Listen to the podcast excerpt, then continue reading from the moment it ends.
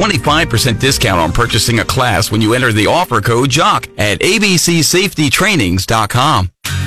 I'm the son of a good man. I'm the child of an angel. I'm the brother of a wild one. And I'm looking for direction. News, analysis, and opinion. It's the Elijah Haahr Show on 93.3 and AM 560 KWTO. Is that all I'm good for? This is who I am. Welcome back to KWTO. Joining us now on the show, fundraiser in Missouri, Casey Burns. Every day on the show, we do a question of the day. Question of the day today. What's the first race, the first candidate you were eligible for and remember voting? The first, well, the first race I remember is a far different story. I was in uh, fourth grade during the first Bush presidential campaign, which is what got me interested in politics. Uh, the first race I was eligible voting in was um, Roy Blunt for U.S. Senate in 2010. There you go. Senator Blunt. All right, Casey Burns, you do fundraising all over the state of Missouri for Republicans. Let's walk through a few of these statewide races because there's not that many people who have their thumbs on the pulse of Missouri voters like you do. Let's start in the all important Secretary of State's race.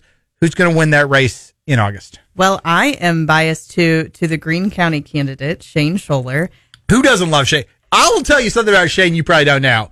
His son, Johnny Schoeller, may be the best up and coming actor in Greene County. And I bet you didn't know that. I did not. you want to go that. see whether it's Stained Glass Theater in Ozark or Willard's School put on a production of Clue as dinner theater.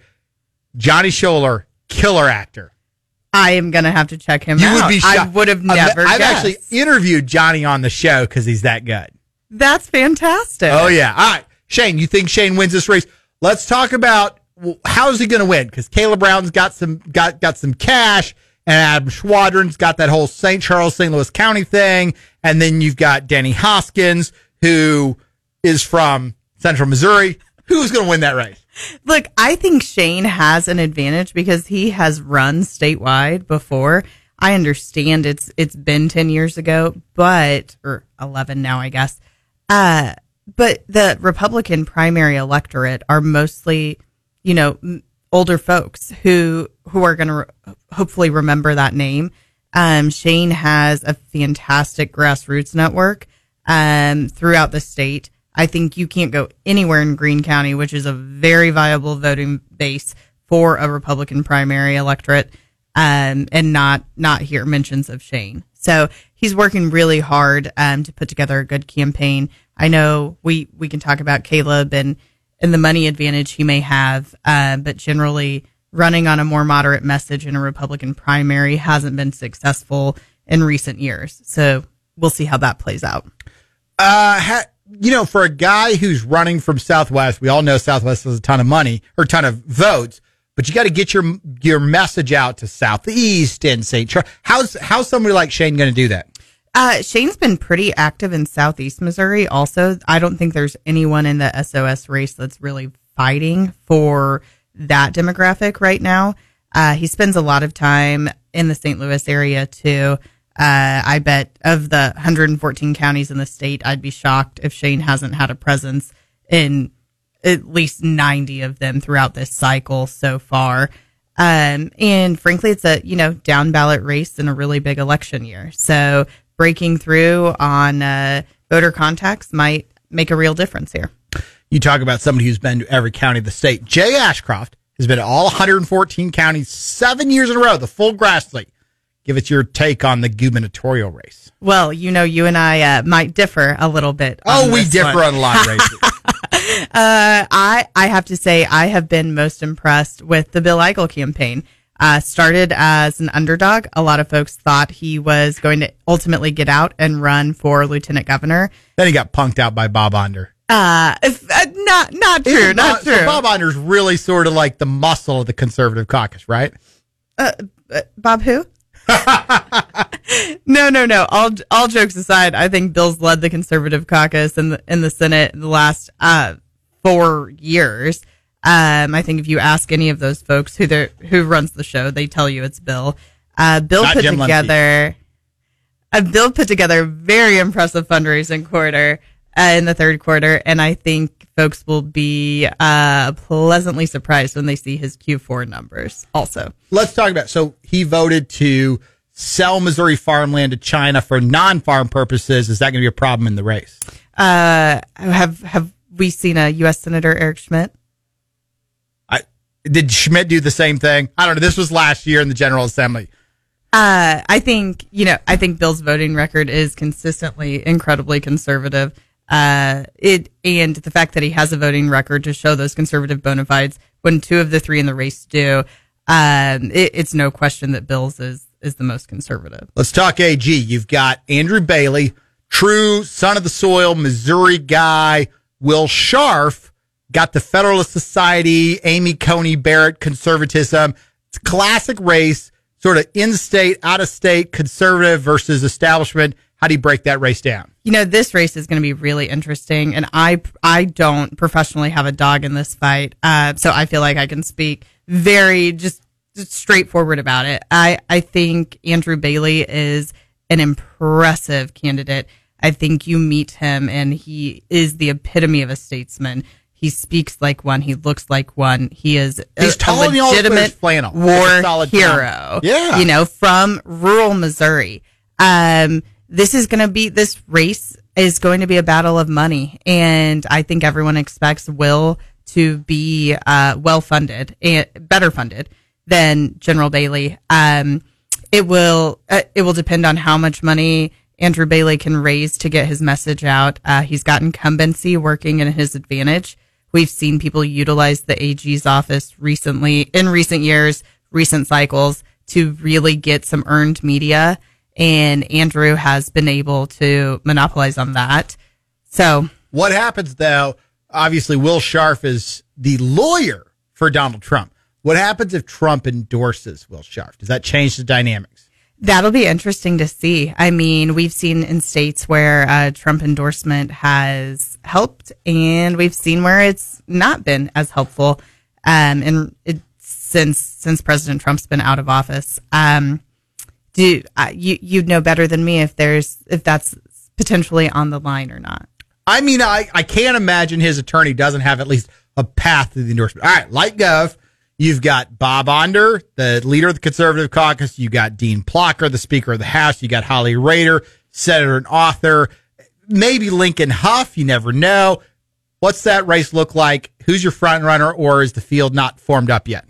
You know, that's an interesting one. I think a lot of folks listening to this show would would like to see Lincoln Hough jump into that race. And from a financial perspective, Lincoln is very viable. Um, he kind of it, it's the Caleb Browning question: Can the money overcome a more moderate message and moderate voting record? You're calling Lincoln Hough a moderate. Scott Fawn would call him a conservative, maybe the most conservative person. in South- I think Lincoln would be I like how you honored. Laugh as we say that. I think Lincoln would be honored to hear me calling him a moderate on this show today.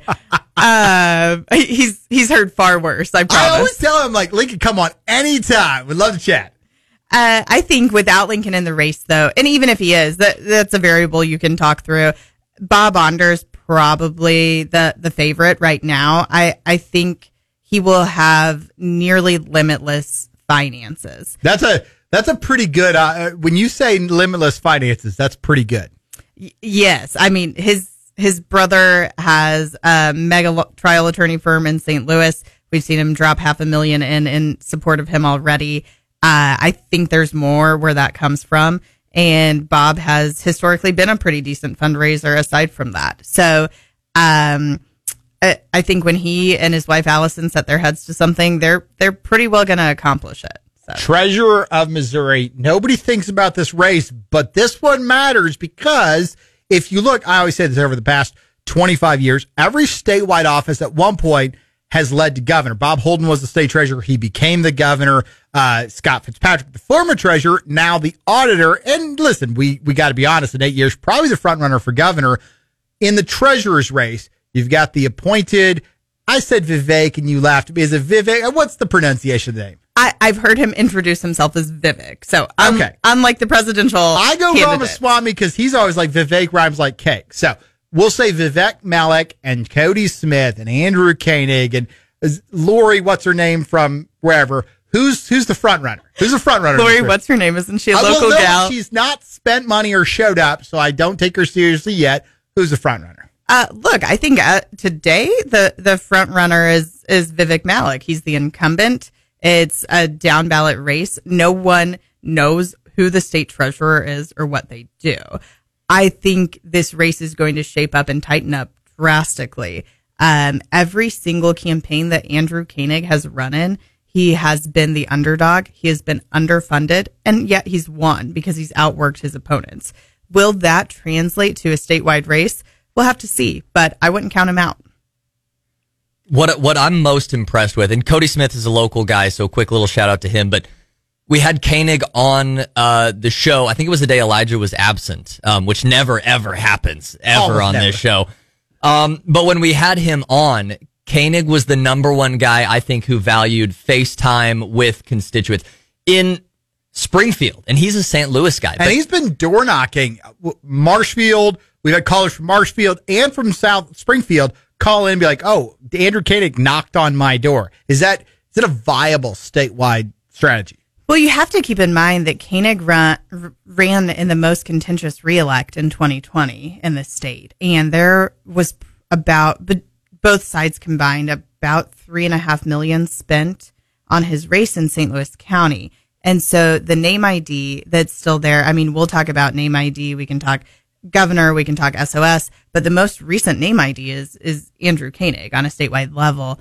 Um, so he's got that working for him. Yes, it's going to take money in this race, but I think uh, it, it on this ticket as far down as it's going to be, and how much those funds are going to be washed out by a presidential campaign, by a gubernatorial campaign. Will knocking on doors make a difference? It's worked for him in every other election so far.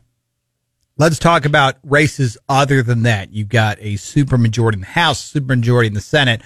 But with the abortion referendum potentially on the ballot, is there a chance Republicans don't reelect a supermajority to either the House or the Senate? I'd say there's a chance Republicans lose one or two seats, which is going to put us on the cusp of a supermajority in the House, right? I think they've got 111 right now. Um, I don't think we lose any Senate seats. Uh, I've heard folks try and speculate that the 15th in St. Louis County could get competitive. Um, I mean, ultimately we lose Caleb Rowden's seat, but we pick up uh, JJ Rizzo's seat in Kansas City. We're So- diving into like the real nitty gritty. Sorry, now. that's but not but I love it because you're right. Boone County redrawn. It's going to be real tough. And if you ask Greg Keller, the communists are going to take over the Senate in Columbia. But in Kansas City, the minority leader of the Democrats, his seat has gotten more Republican, and there's a real path there. So maybe a net neutral in the state Senate. Yeah, I think the Senate's a net neutral. I think uh, maybe we lose a supermajority in the House within one or two, but we we've still got a solid Republican majority in both bodies at the end of the day. Uh, tell us a little bit. There's a couple of open seats that are coming open around the state. Some state senate seats. We had one. We just interviewed, uh, or we're going to interview Karla Eslinger on the show today, talking about her new position as commissioner of education. Obviously, her senate seat, which stretches from West Plains to Branson, is going to be open. Give us uh, who's going to be in that. Who's going to be in that race? Well, we've seen uh, declared is Brad Hudson. He was going to challenge Karla in the primary. Um, I, I, as far as I know, he's still going to run in that race. He got an endorsement from Congressman Burlison this week. Uh, I think we'll hear it's not official yet, but I think we'll see Travis Smith, state rep from the West Plains area, get into that race also. Um, Travis and Karla have a great working relationship, and I think he will uh, be quickly well funded. So that's going to be an interesting race to keep an eye on since it just emerged. Yeah, so let's look long term, and I let's go back to I guess this this abortion referendum. A does it make the ballot? B is it in the primary and the general? And C does it pass?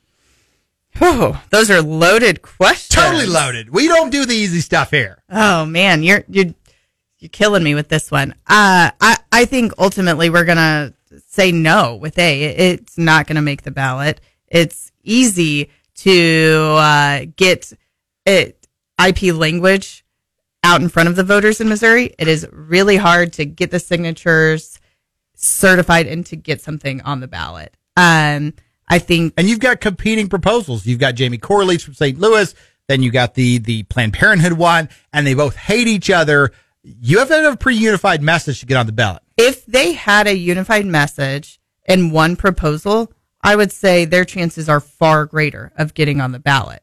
Uh, now, fortunately for you and I, pro life Republicans, we're I'm thankful that this is going to be a struggle for them to do.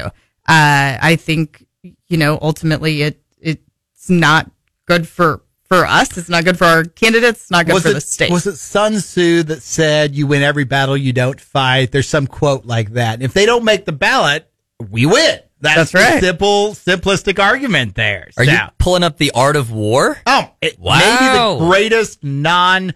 Listen, in the great in the pantheon of books, you got the Bible, you got Atlas Shrugged, and you got the Art of War. That's like my top three. Of all the grief you give me for not watching movies, I have read most of The Art of War because Bill Most. Belichick.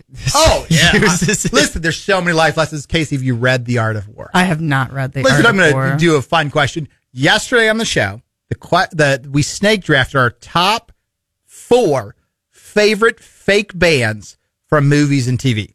So, like, I picked the weddings band in Old School, or we picked, uh, you know, Spinal Tap, or the we didn't pick Spinal Tap. We, did got a lot of flack. Bella. Barden or Bella Barden Bella. the Barden Bella's in Pitch Perfect. Pin Pitch Perfect. You got anything to contribute to that conversation? Your quizzical looks like looks like now. Yeah, I'm not. I'm not No. a movie person either. but I, I'm so and- tired and of that's non-movie okay. people. I'm that's so okay. not a movie person. How many women do you have come on that can like recite movies from memory? I swear it's Jewel a thing. was throwing down she in picked men's Jack brains. Maine from uh, the Bradley Cooper character from uh, what Star is Born. from the Star is Born is one of her favorites. So There is the the movie Bring It On. There is a great. Oh, it's a real band, right? The Clash. I- I- he oh, makes a Clash is a mixtape with the with the Clash. Okay, that's real. I got nothing then. Casey, if anybody wants to follow along with your insightful analysis on social media, or maybe they want to hire a fundraiser, how do they follow you on the internet?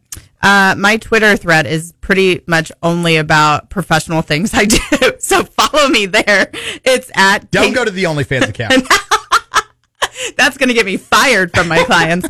Um, that is at Casey Yvonne, C A S E Y E V O N. Uh, shoot me a message, whatever. You can, you can find my best professional content on, on Twitter. Very good. We'll be right back. We'll answer the question today. Don't forget 505 debate with the Democrat with Jeff Smith, and then at 520, Carl Eslinger, the next commissioner of education.